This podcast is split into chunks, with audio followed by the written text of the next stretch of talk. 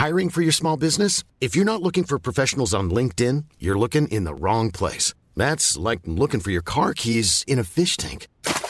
LinkedIn helps you hire professionals you can't find anywhere else, even those who aren't actively searching for a new job but might be open to the perfect role. In a given month, over 70% of LinkedIn users don't even visit other leading job sites. So start looking in the right place. With LinkedIn, you can hire professionals like a professional. Post your free job on linkedin.com/people today.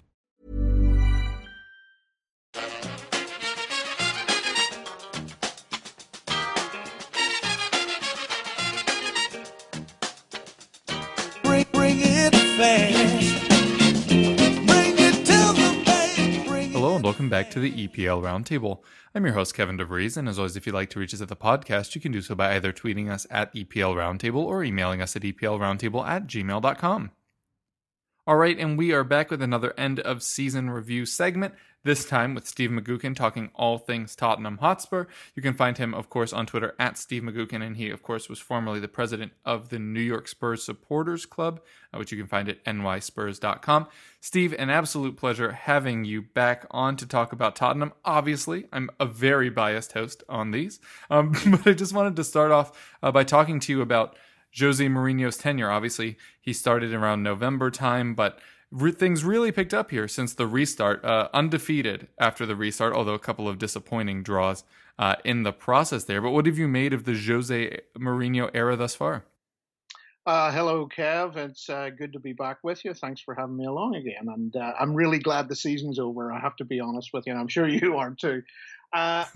Yes, I mean, Jose, you have to hand it to the marginally special one. You know, you often hear, not least from his own mouth, that we were 14th when he took over, and we ended up, you know, as well, if not better than we could have reasonably expected at that time. I mean, obviously, if you'd told us that we had the option of, you know, playing to get into a Europa League place at that stage, we would have all bitten your hand off.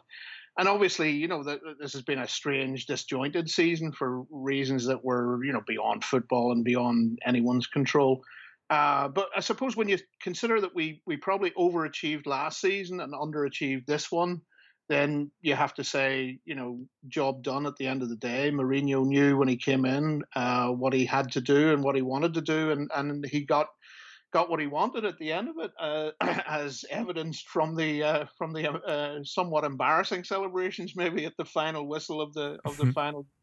But you know, when you think about it, in fact, that Palace game was something of our season in microcosm, and it was very typical of how we'd been playing for most of the season, and it also highlighted some of the things that we're going to have to address next year, or, you know, or the balance of this propensity for flashes of brilliance and then moments of zero concentration, or, you know, the idea that we go ahead and then we're just unable to hold on to it. So, you know, obviously, you know, the team were tired in that period after the break with the number of games in such a short period. But, you know, it was the same for everyone, and we'll have to work on our game management. But, you know, at the end of it all, you have to hold your hands up and say fair play to Jose for doing what he did, and here's to the start of the new Jose Mourinho era when we come back. Yeah, his first full season coming up in what, like 6 weeks? It's not a long turnaround time before the start of the new season. As you say, finishing in the Europa League spots is what he needed to do, and he did get it done. If you had said that Tottenham would finish in the top six by the time Mourinho was brought in, I think most Tottenham fans would have taken you up on that. Do you think that there's any world in which Pochettino himself could have turned things around and gotten us a European spot? Or do you think, just with how deflated he seemed after the Champions League final, that regardless, it was time to go? Yeah, I think there was that hangover, really, wasn't there? I mean, you know, you and I have talked many times before about the Poch situation and how we felt about that in terms of his relationship with the fans and how important that was. But at the end of the day, it was his relationship with the players that really mattered. And if I'm honest, and it breaks my heart, but I have to say, you know, probably no, I don't think he could have got us to that same place. Now, that doesn't mean that I don't want him back. I'm just pragmatic enough to know that it probably won't happen under the current ownership.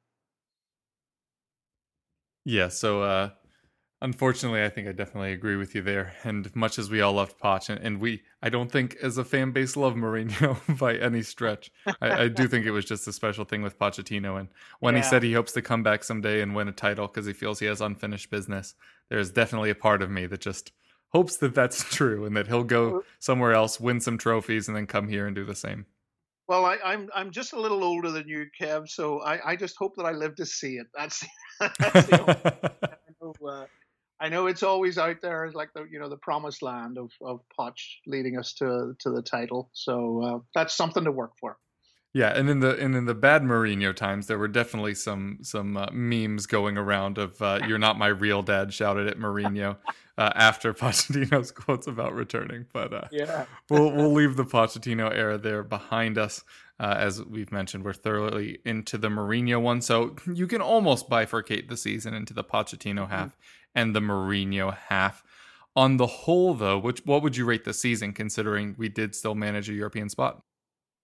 Well, you're absolutely right. I think that you can't not look at the pre-break and the post-break situation and look at them together. So if you'll permit me, I'll give us a 4 out of 10 for the first part of the season, and then a 7.5 out of 10 since the restart, because obviously neither have been good enough, but the level of improvement, not necessarily in our playing style, but in the application and determination and the pragmatism that we've brought to some of the games warrants that difference. But as we were saying, there's still areas to address. I mean, the specific highlights, I think, for me were most recently, I suppose, not crumbling in the North London derby and being able to come back and win that game in a game that really could have gone either way, and we wouldn't have had much of a complaint about either outcome.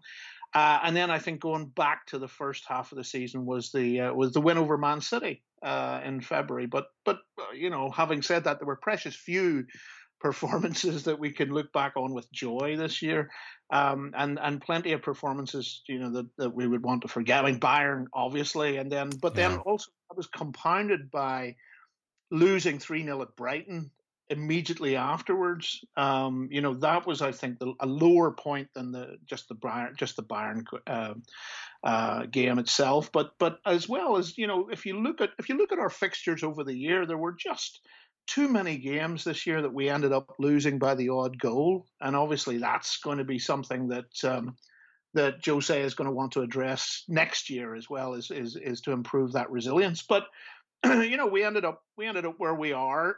Sixth, I think, is probably a fair reflection of Mourinho's overall impact on how we addressed the season. I mean,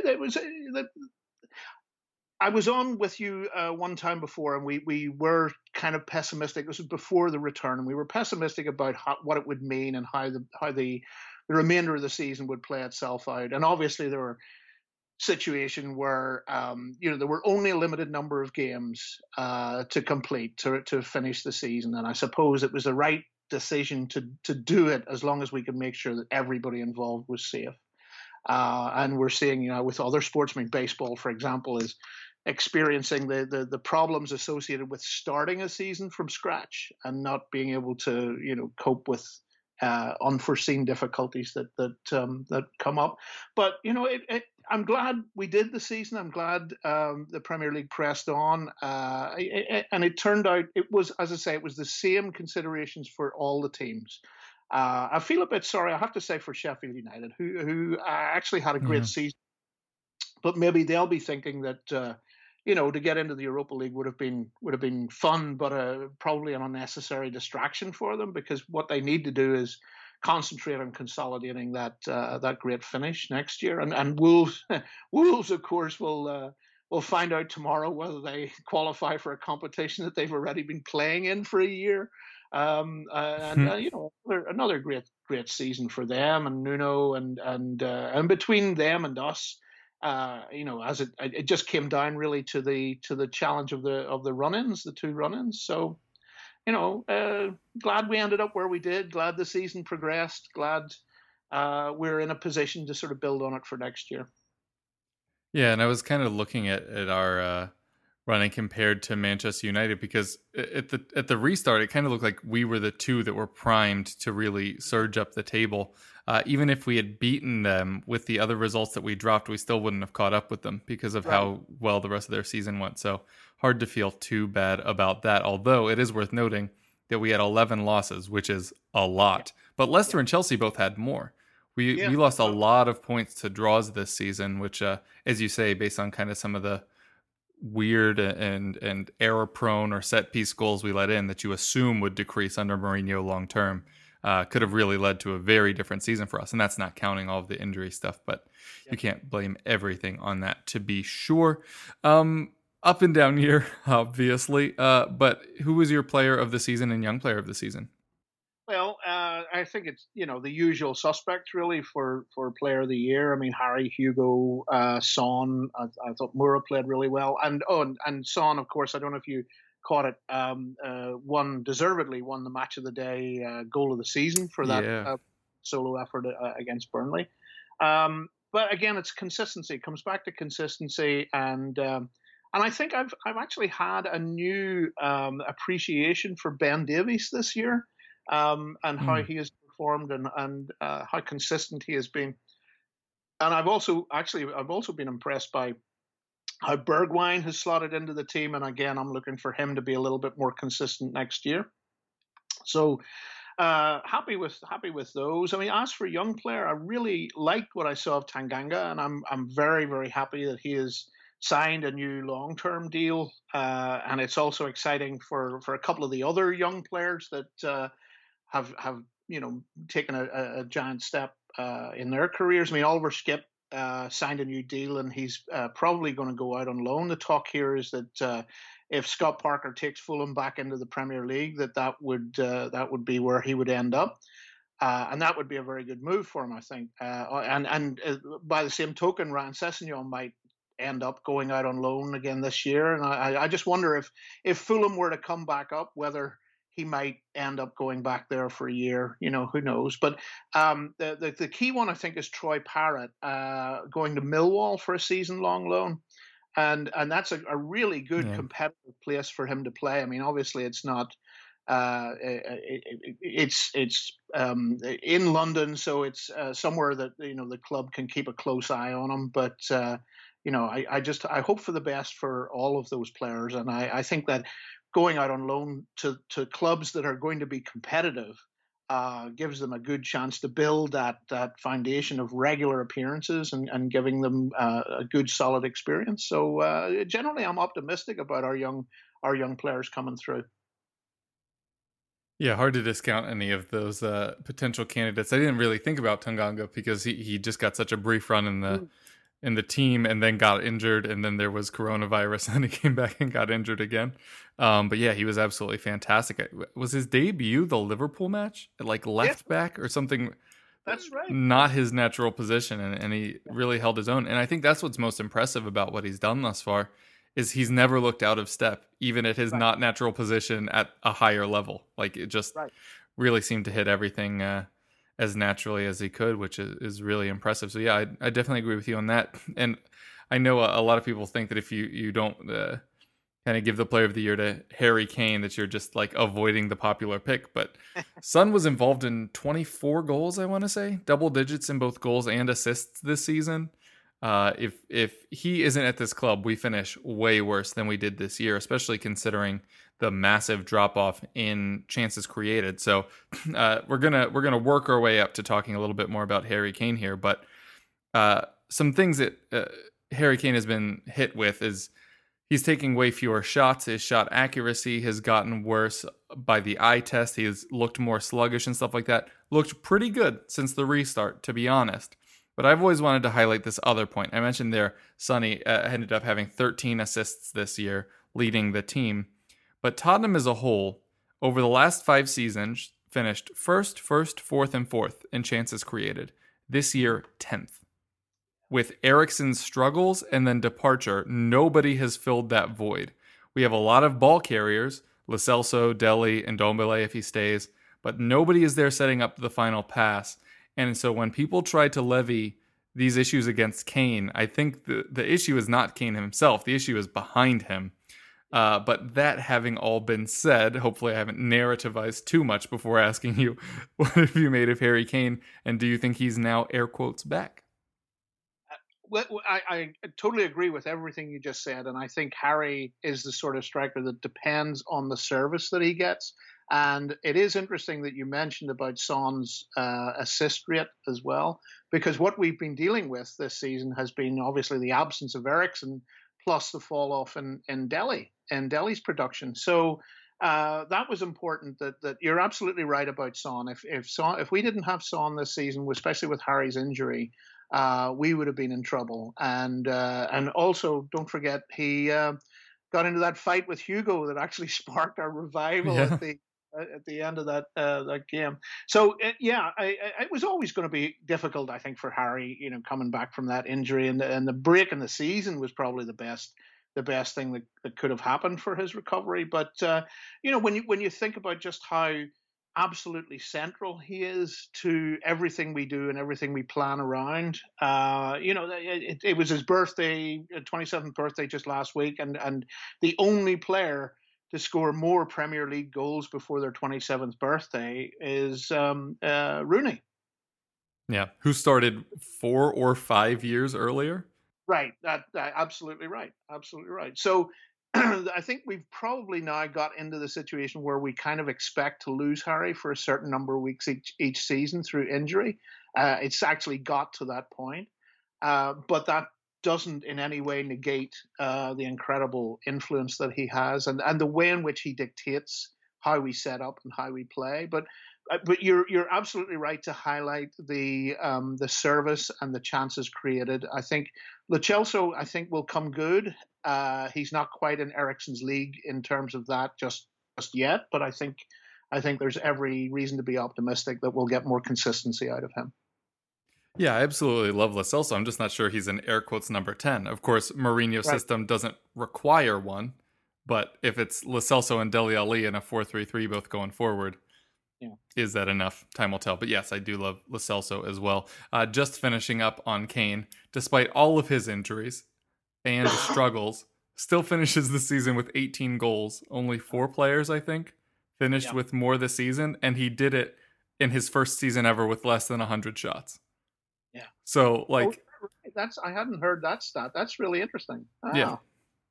Good for him. He had 81 this season. Never before had he had less than 100. So pretty big drop off. Still scored 18 goals. Pretty big goal drop off as well. Obviously, he was averaging 20 plus. 21, 25, 29, 29, then 17 last season. But it should also be noted that because of the coronavirus layoff, he only wound up playing 100 more minutes this year than last season. And I think because people think that Kane had this big injury and he was out for months, that he missed way more time this year than last. But because of that layoff, he really didn't, which is an interesting caveat to all of that. But eye test to you, does it feel like he's air quotes back? Oh, yes, absolutely. I think the first couple of games back after the restart, you could tell he was 60, 65% fit. But I think by the end of the season, he got back to where he is. But I think it's absolutely, as you say, worth restating this idea that he's as good as the service he gets. Yeah, agreed.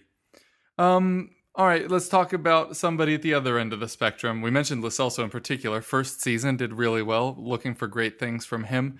The other big money signing in that summer, of course, is Tanguy Ndombele, who is the heir apparent to Moussa Dembélé, who had left. I've gone on rants before about how their play styles aren't as similar as people would try to point out. Never has that been more evident than in the effort put out by either of them. Tanguy Ndombele dropped by Pochettino before the end of his era. I think he got a few starts under Mourinho before he ended up being dropped there. I think he was part of both Norwich losses, the one in the league and the one in the cup. Very quickly falling out of favor towards ever since the restart. Anytime he didn't start, a story would pop up in the French press about him wanting out. We continually hear these things since the season has ended already. Are we going to do a swap deal with Inter to get rid of him? What do you think we should do with Tanguy Ndombele? Our highest ever priced player obviously has all the talent in the world, but just hasn't been able to put it together. No, absolutely. £55 million. I mean, it takes an awful lot to admit that something isn't right with your record signing. But here's what I'd say. He's 23. It's his first season in the Premier League, which is a wholly different environment to what he played in before. He's also coming in at a time when there was, grief between one manager going out, another manager coming in, the uncertainty of trying to rise above that and play your game. But, Inter, as you say, seemed interested, but it looks like Mourinho wants to give him another season. And then, but then everything Mourinho says right now is inclusive. And he obviously doesn't want, I think, to lose any pieces of the puzzle until he's completely convinced they don't fit. And I don't think he's reached that point yet where he's convinced that Ndombele doesn't fit into what he wants Spurs to be. And frankly, we say this about Mourinho all the time. He's been around the block enough times that you have to trust him on how he rebuilds the team in his image. So I think, obviously it's a very long transfer window coming up, but I would imagine he would be with us at the start of the season, and you would see Mourinho try and figure out pretty quickly what he can get out of him. So yes, no, the kid is 23. That's what I'll say for him, and he is, as you say, he's got all the talent in the world. Yeah, it really reminds me of Son's first season. I don't know if you remember when we had signed Son, he actually propped up with a plantar fascia injury in his foot, and so his first touches were terrible. His entire first season, which if you think about now is like what, but he's so good with his feet. But had trouble adjusting to the league, had trouble adjusting into Pochettino's high press. It just didn't work out the first season. There were talks about us loaning or selling him after that first year, and it just kind of feels similar, although you would have hoped that Ndombele would have been in a better situation with senior France internationals like Sissoko and Lloris at the club. Right. So that's a little bit more concerning. Also, there was this weird rumor that was floated that he was having really bad dental problems and that running was hurting because of his jaw, which anyway is another connection I made with Son of like a really weird arbitrary injury that like could be a factor, right. But all of that to the side, I agree. I think we should definitely hold on to him. Even if you go back and look at some of his highlights, just in a Tottenham kit, don't go back and look at Lyon, even though they're incredible, especially the City and Barcelona matches. Yeah. Even what he did in his few minutes on the pitch were still great. The issue was the amount of minutes on the pitch, the amount of effort that he showed tracking back, because when you bring up why he didn't play since the restart, without having done much research, because covering football is no longer my job, without doing all of that, my remembering is that I don't think we were chasing a game outside of the Sheffield United match. I think we scored first in almost all of them. So if you don't trust a player's effort defensively and you have a lead, why would you ever bring him on? Yes, like, that's a very good point, and I think it plays into something else that you said in the previous thing, where comparisons with Moussa really don't help him, because that Moussa would track back and would be there to break up play in a very reliable and consistent way. And I think those comparisons, don't really do him a lot of favors. But yeah, I'm optimistic that we'll get more and better from him this coming season. Agreed, but I will hit you with one small caveat before we shift away from this topic. If we could get back every cent that we paid for him last year to use to spend under Mourinho to get in players that he wanted, knowing that the two of them haven't worked thus far. If you get 60 million and just poof, he's not on the team anymore, do you take that, or do you think regardless get the most out of him? I would personally take it. How would you like to look 5 years younger? In a clinical study, people that had volume added with Juvederm Voluma XC in the cheeks perceived themselves as looking 5 years younger at 6 months after treatment. Look younger, feel like you. Add volume for lift and contour in the cheeks with Juvederm Voluma XC. Reverse signs of aging by adding volume to smooth laugh lines with Juvederm Volure XC. For important safety information and to find a licensed specialist, visit Juvederm.com. That's Juvederm.com. Not for people with severe allergic reactions, allergies to lidocaine, or the proteins used in Juvederm. Common side effects include injection site redness, swelling, pain, tenderness, firmness, lumps, bumps, bruising, discoloration, or itching. There's a risk of unintentional injection into a blood vessel, which can cause vision abnormalities, blindness, stroke, temporary scabs, or scarring. Talk to a licensed specialist to find out if it's right for you. I'm Sandra, and I'm just the professional your small business was looking for. But you didn't hire me, because you didn't use LinkedIn Jobs. LinkedIn has professionals you can't find anywhere else, including those who aren't actively looking for a new job, but might be open to the perfect role, like me.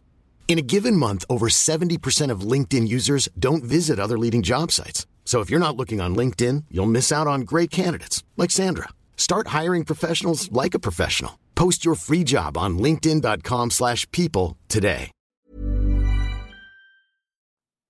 Yeah.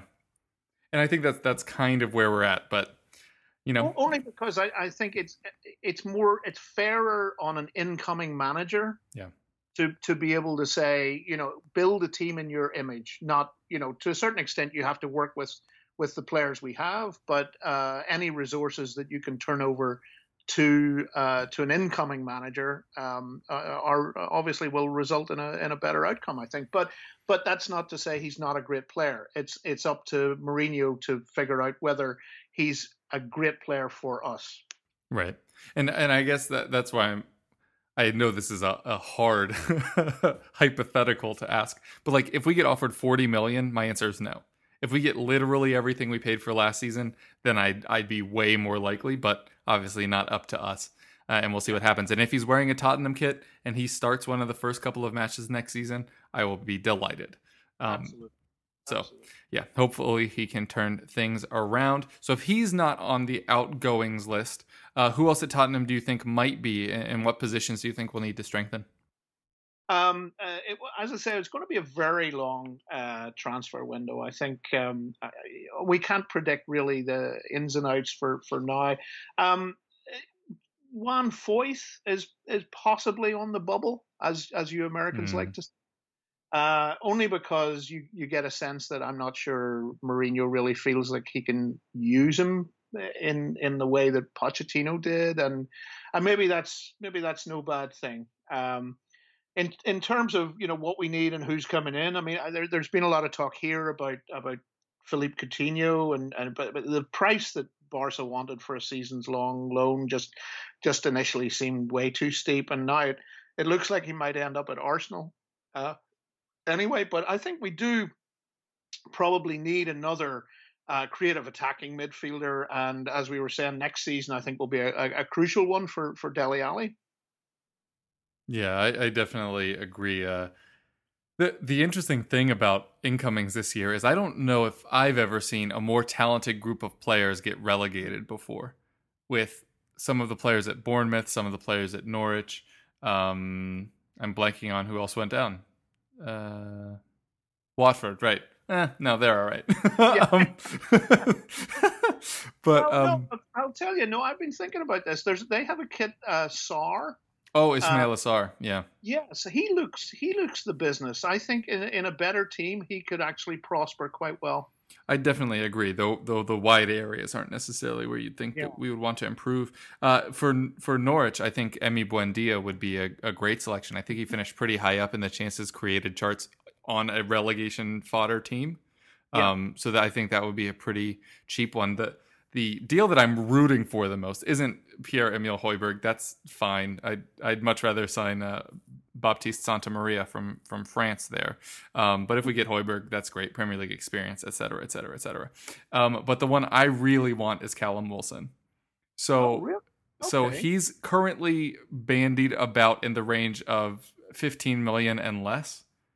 And if we sell both Danny Rose and Kyle Walker-Peters, we're going to be looking down a very dangerous barrel of homegrown player issues. So you bring in an English player. He scored 15-plus goals in a Premier League season before. Pochettino loved him for years, and that probably means that we've scouted him before, so he probably has some, you know, recognition of the people that might be calling him. Obviously, the regime has changed, but Daniel Levy and I think Steve Hitchin now is the head scout. Mm-hmm. you'd imagine there's still some stuff there. You offer him a chance to come up. We haven't had much luck except at the extremes of age. You bring in Llorente because he's really old and he knows he isn't going to start ahead of Harry Kane. You bring in Vincent Janssen. He's really young. He knows he's not getting ahead of him. So bringing in a player that is 28 going on 29, English, has already played with him, has already played in multiple levels in England, is just one that I think would be terrific. He has size, he has pace, he can finish. And as a backup for Harry Kane, you don't have to change too much of your style if he's playing instead of Kane.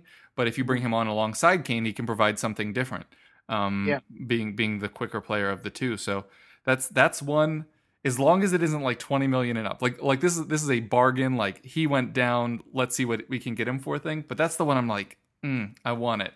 Whether or not it happens, who's to say. The other position, and I did kind of want to get your thoughts on this. So we've basically scouted every center back in the world under the age of 25 this season.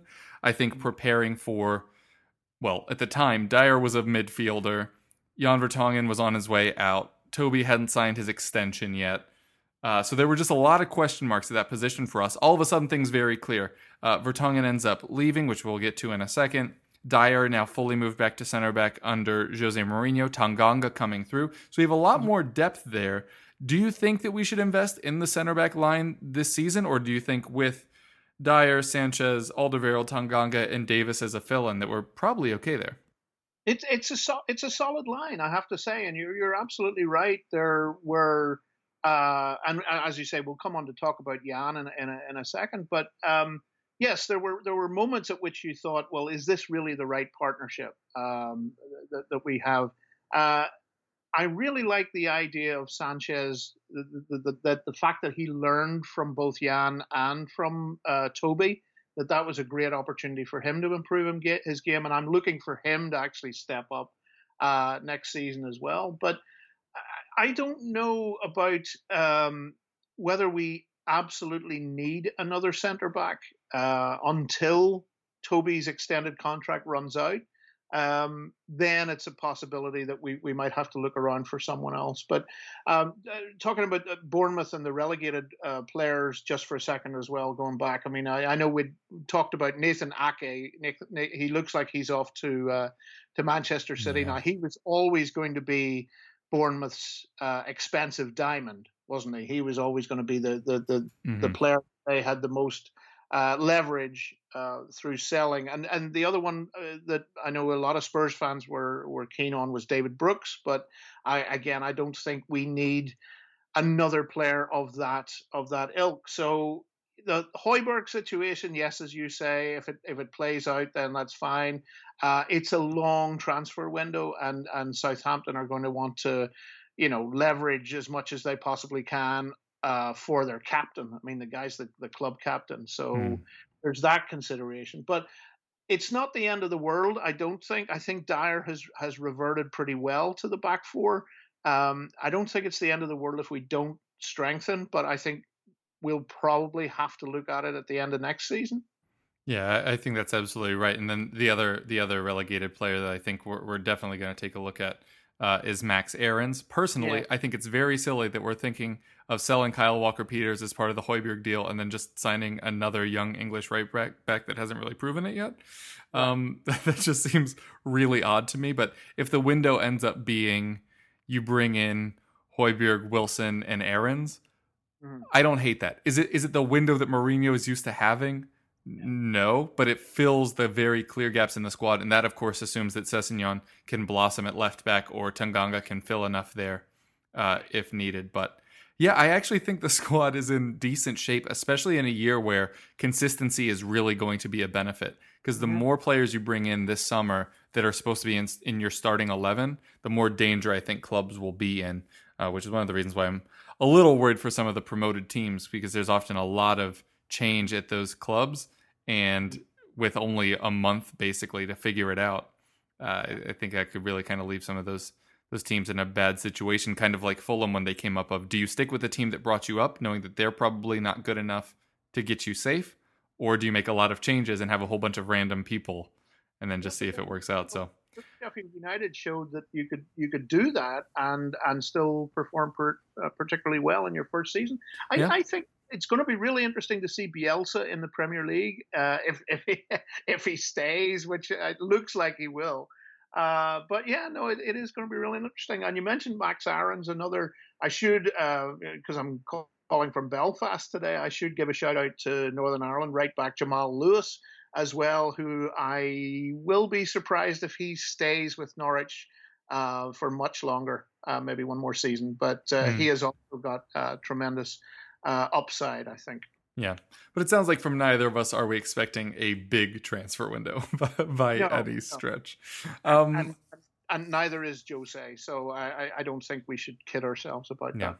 Although I wouldn't be surprised if it's like 3 to 5 incomings, because with Rose, Walker-Peters, Jan's retirement, and all that stuff, that there will be spots. So I just don't think we're going to spend a lot in each of them. But we flirted around it enough. It's time to talk about it.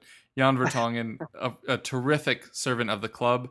If there was any player that really epitomized the rise of Tottenham as a club, stature-wise, since joining, it's really him, because Bale helped start it, but then he left. It was Vertonghen that was right at the end of the AVB and Sherwood eras, and then really ascended with Poch up into this Mourinho timeframe. Unfortunately, he won't be here for the first full season. What did you make of Jan Vertonghen's time at Tottenham, and where do you think he ranks among some of the better defenders that you've seen at the club? Absolutely one of the best, most reliable, consistent defenders that I've seen in the last 15, 20 years probably. I mean, I think you're absolutely right. Bringing him in at that the molding period, his relationship with, I think also his relationship, not everybody talks about the partnership with Toby, but I think his relationship with Moussa Dembélé and that sort of Belgian connection that allowed them to be that spine, to be the spine in the team. I mean, I think that's very underrated, and I'm just incredibly grateful to have seen him playing as well as he did. And as I say, just going back to what we were saying about Davinson Sanchez, I mean, it so good. I mean, how good is it for somebody like Sanchez coming through to have somebody like Jan Vertonghen to learn from and to play alongside and just to observe. So, I'm very, very grateful to Jan. What a great career he has had with us, and I hope he goes on to bigger and better, well, not bigger and better things, but at least as successful things with someone else. And his that late goal, that late header that he scored against Wolves season, arguably that's the difference between us missing out on the Europa and actually finishing where we did. So very grateful to him, and good luck. Yeah, he was absolutely fantastic. One of my favorite Jan Vertonghen memories, outside of getting to see him play live several times, was, I don't know if you remember this, you and I were in a hotel watching on a laptop in Cincinnati, and it was the Bale-Vertonghen game where we scored 2 goals. One was a Vertonghen assist to Bale over the top, and then the second one, Bale assisted to Vertonghen over the top, who had made a deep run from central defense, which I guess we're now more used to seeing with Sheffield United and their underlapping center backs TM. But I will always remember that game, because it was just like, why is Jan just randomly lobbing the ball up to Bale, who, if people don't remember the goal, I'm sure you can find it, was against Swansea. He basically didn't lift his leg back. He just like hit it from where his standing leg already was and just hammered it into the back of the net. And then the Vertonghen one, he just flew out of nowhere. Like, you see somebody streaking into the channel, and you're like, oh, who's that? Is that Scott? Oh, no, that's Jan Vertonghen. Why is he there? I'll always remember that. I'll always remember the game where he had 2 disallowed goals. The one ended up being called an own goal, and the other one he got called for offside, even though he had received the pass in our own half. I want to say that was against Sunderland or Stoke. Yeah. But yeah, all those were fantastic. And then obviously the Borussia Dortmund match last season, where he was forced to deputize at left back and gets a goal and an assist. And I do wonder if more than the other players, the amount of matches that we had in the Champions League, the intensity level of them, if that just like, if he put everything he had left physically into last season, and then it just didn't happen this year, because even under Poch, he wasn't starting regularly this year. Yeah. And some of that may have been Sanchez's development, although he still has a couple of key flaws in his game that hopefully he'll continue to iron out. But yeah, I absolutely loved Jan Vertonghen at the club, and it is really interesting watching where we were when he started, and where the site is when he leaves. Also, I do want to touch on the Belgian point that you made, which is not only did he and Moussa come into the club basically as best friends, and then they were roommates for the duration that they were both at the club, but both of them being there is what led Nasser Chadli to be interested in joining the club, and he had a very nice brief run with us. It's also what helped lure Toby Alderweireld to the club. So even off the pitch, the impact that relationship had wound up just being massive, and in every single aspect, I feel he'll be missed. That's very well put, Kevin. Absolutely right. And you made a good point that I hadn't really considered about how much energy and emotional energy that he expounded during the Champions League games. And yes, that's a very, very good point as well. Yes, I totally agree with everything you just said, and that was really well articulated. Thank you very much. Also said, it was probably time to go. It's probably time for a step down, heartbreaking as it is. Personally, I would have been fine with paying his wages as they were for the next 2 years and have him retire and join the coaching staff and all of that. But yeah, it was probably time. And I will say the really interesting thing is all of the kind of online flirting that's happening right now between Ajax and Jan Vertonghen is really interesting. I think I'd like him to go to a club our size or larger, hopefully in a foreign league. Kind of in a trophy achievement way at this level. If he went back to Ajax, obviously he'll win stuff, but I don't know if he's regressed that much yet. But regardless, obviously hope the best for him, and he'll definitely be missed. We'll go from there to talking about the Europa League. We obviously were talking about how his goal against Wolves is a defining factor in us making it over them right there at the end of the season. So you and I have talked off-air before. I'm actually pretty pro us playing in the Europa League, although the fact we're about to loan out all the players I was excited about getting to see get experience for us kind of throws a wrench in it. But obviously people in the past have kind of said it's a curse to a season because it's all these extra matches that don't mean anything, but it is another route towards a Champions League spot. It's another route towards a potential trophy. And of course, as everyone brings up, Jose's been in it twice and won it twice. Are you excited about the prospect of playing in the Europa League this season, or are you thinking it's going to be a bit of a drain on the squad? No, I'm excited about it. And I think exactly for that reason, for the reason that you said, Jose gives it a whole other luster, doesn't he? He says, well, he's been in it twice. He's won it twice. I mean, that how could you not be excited to see what he can do in a competition that he knows so well? And also bear in mind, Kev, remember how we used to agonize about actually getting into it? And it's not that many seasons ago. And that was when we had a much less good, solid, consistent squad than we have now. So I think we're actually... having ended the season on something of an upswing, I think we're actually pretty well placed to build on that going forward.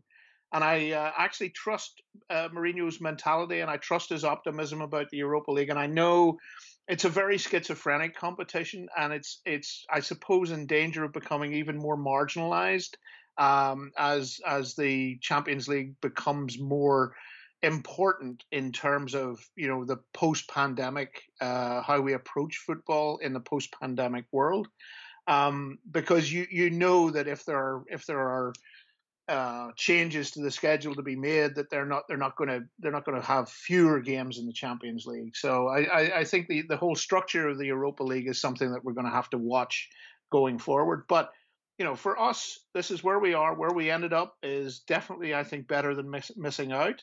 I think you probably know better than I do. We start off with a second qualifying round in the middle of September. So if Arsenal win. Oh, right. Is that yes? That's right. Yeah, if Chelsea win, we go straight to the group stage.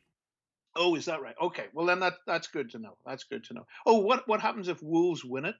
It doesn't matter. They'd be going through as European champions. Only, I think it's 7 clubs can go into European competitions domestically, but that's a European trophy, so it doesn't count against us. Right. Okay, cool. So we're definitely in? Correct. Okay, well, that's all. You see, again, that's one of those things that people use to undermine the Europa League is, you know, how strange it is to actually qualify for it and you know, end up having to go to Belarus or San Marino on a, you know, wet Thursday afternoon. But I'll take it. I'm very happy with it. Obviously, Jose's optimistic about it. And that potential road, as you say, into the Champions League gives us something to focus on. So, yes, I'm happy with it as part of the expectation for what we do as a club for the coming season. Yeah, totally agree with you. When I was saying it's going to be a bummer if we finally start loaning out players, if it is Skip and Parrott that go, you'd think those two would have gotten a lot of minutes for us in a Europa League run, but still a lot of young players. Tanganga. And one of Walker-Peters or Aaron's, it feels safe to say. If Ndombele stays, you'd imagine that's a pretty, air quotes, low-stakes place to start him, would be the group stage. Although he tends to show up in bigger matches, so I'm not sure how that would go, but we'd learn a lot more. Jedson, right, who we have on loan for a whole nother year, right. Yeah. He doesn't have a best position yet. He is clay that can be molded to become whatever kind of midfielder Mourinho wants. You were just talking about how you hope Davinson Sanchez takes a big step forward, but also we just gave Eric Dyer a big contract, and we've clearly seen that Toby is still our best defender. So whoever misses out of that group will get all those minutes. Sessegnon, if we keep him, that gives him a lot of chances for minutes. The Bergwijn versus Lucas thing resolves that. One of them gets to get their minutes in the majority elsewhere while still being an impact sub in the Premier League, which is just the role that the two of them were switching back and forth. And central midfield, where we have a gajillion players of Winks, Sissoko, Lo Celso, Dele, if you want to count him, and Ndombele, who I already mentioned. Like, there are so many players there. And then if Skip's loan doesn't go through for whatever reason, that's another player in there. I know we really like Harvey White in the academy, who can play left back or central midfield, that you can throw into that mix as well. I'm sure people have heard Dennis Cirkin's name thrown around a bit. It sounds like he'll be training with the first team. So basically, and this is the thing that we've talked about before, is the Europa League is where Kane and Townsend and Bentaleb and Mason and Winks. It's where all of those players got their starting minutes.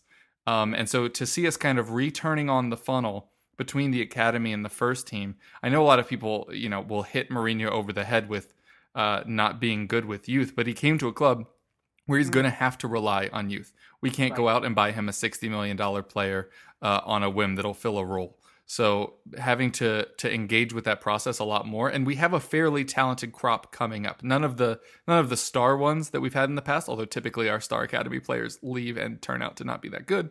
But just we have a decent crop of youngsters coming through that if we can get them minutes in the Europa League and really grow them into the squad, could at least take first team spots, if not starting 11 ones. I was just going to say the Europa League was the place where we found out that Harry wasn't a goalkeeper. We did, although he did get his hands to it, which I will always be impressed by. But we will wrap up with expectations for next season. I'm really glad you brought up the Jose Mourinho thing, because rumors are that we don't care about our league placement next season. That Jose is literally like, win something.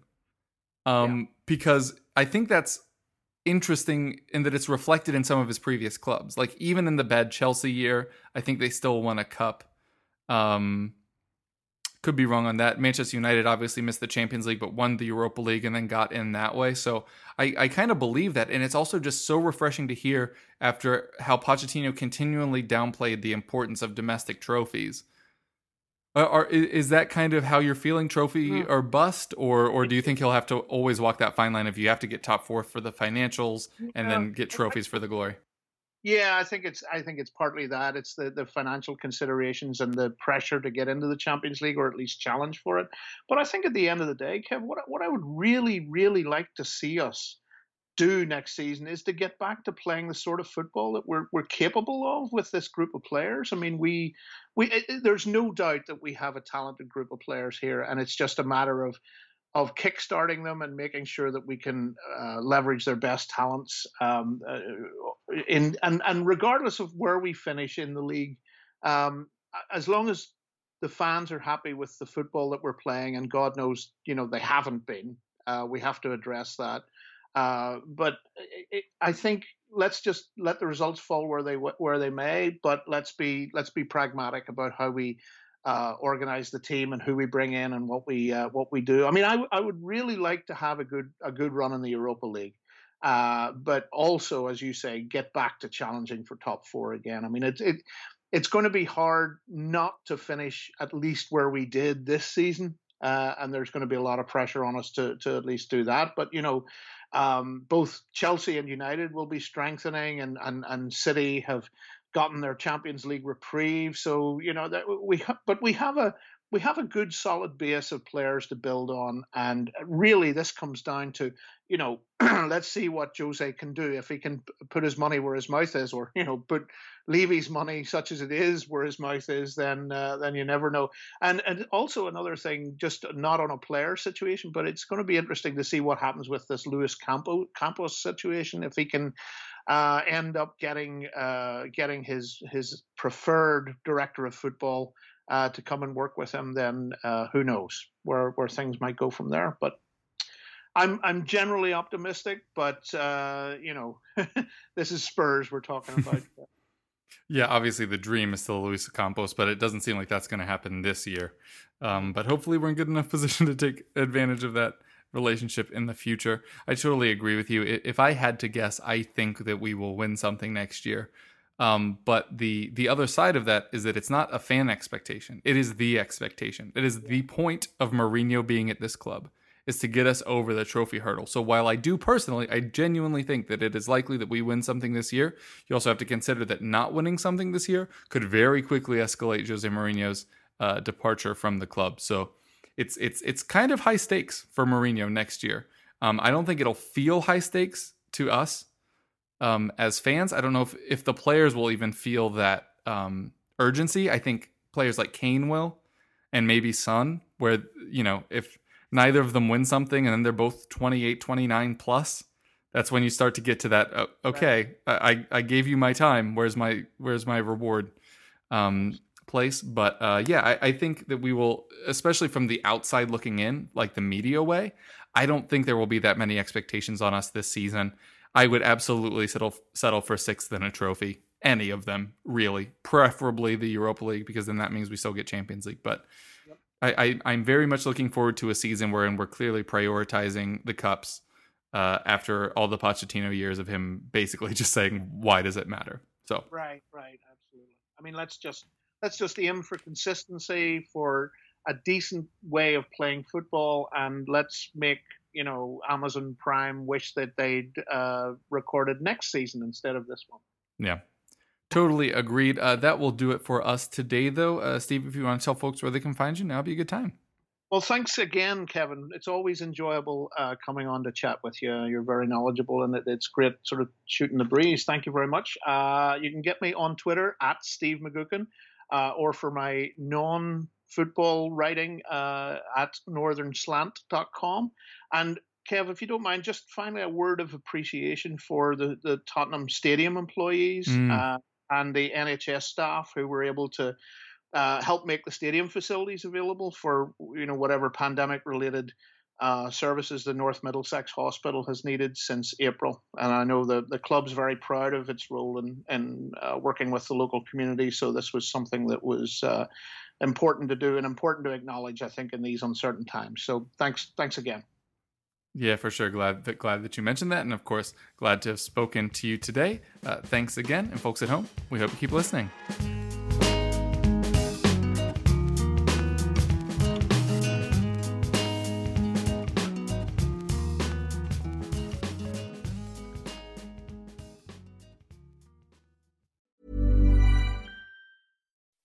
When you make decisions for your company, you look for the no-brainers. If you have a lot of mailing to do, Stamps.com is the ultimate no-brainer. Use the Stamps.com mobile app to mail everything you need to keep your business running, with up to 89% off USPS and UPS. Make the same no-brainer decision as over 1 million other businesses with Stamps.com. Use code PROGRAM for a special offer. That's Stamps.com, code PROGRAM.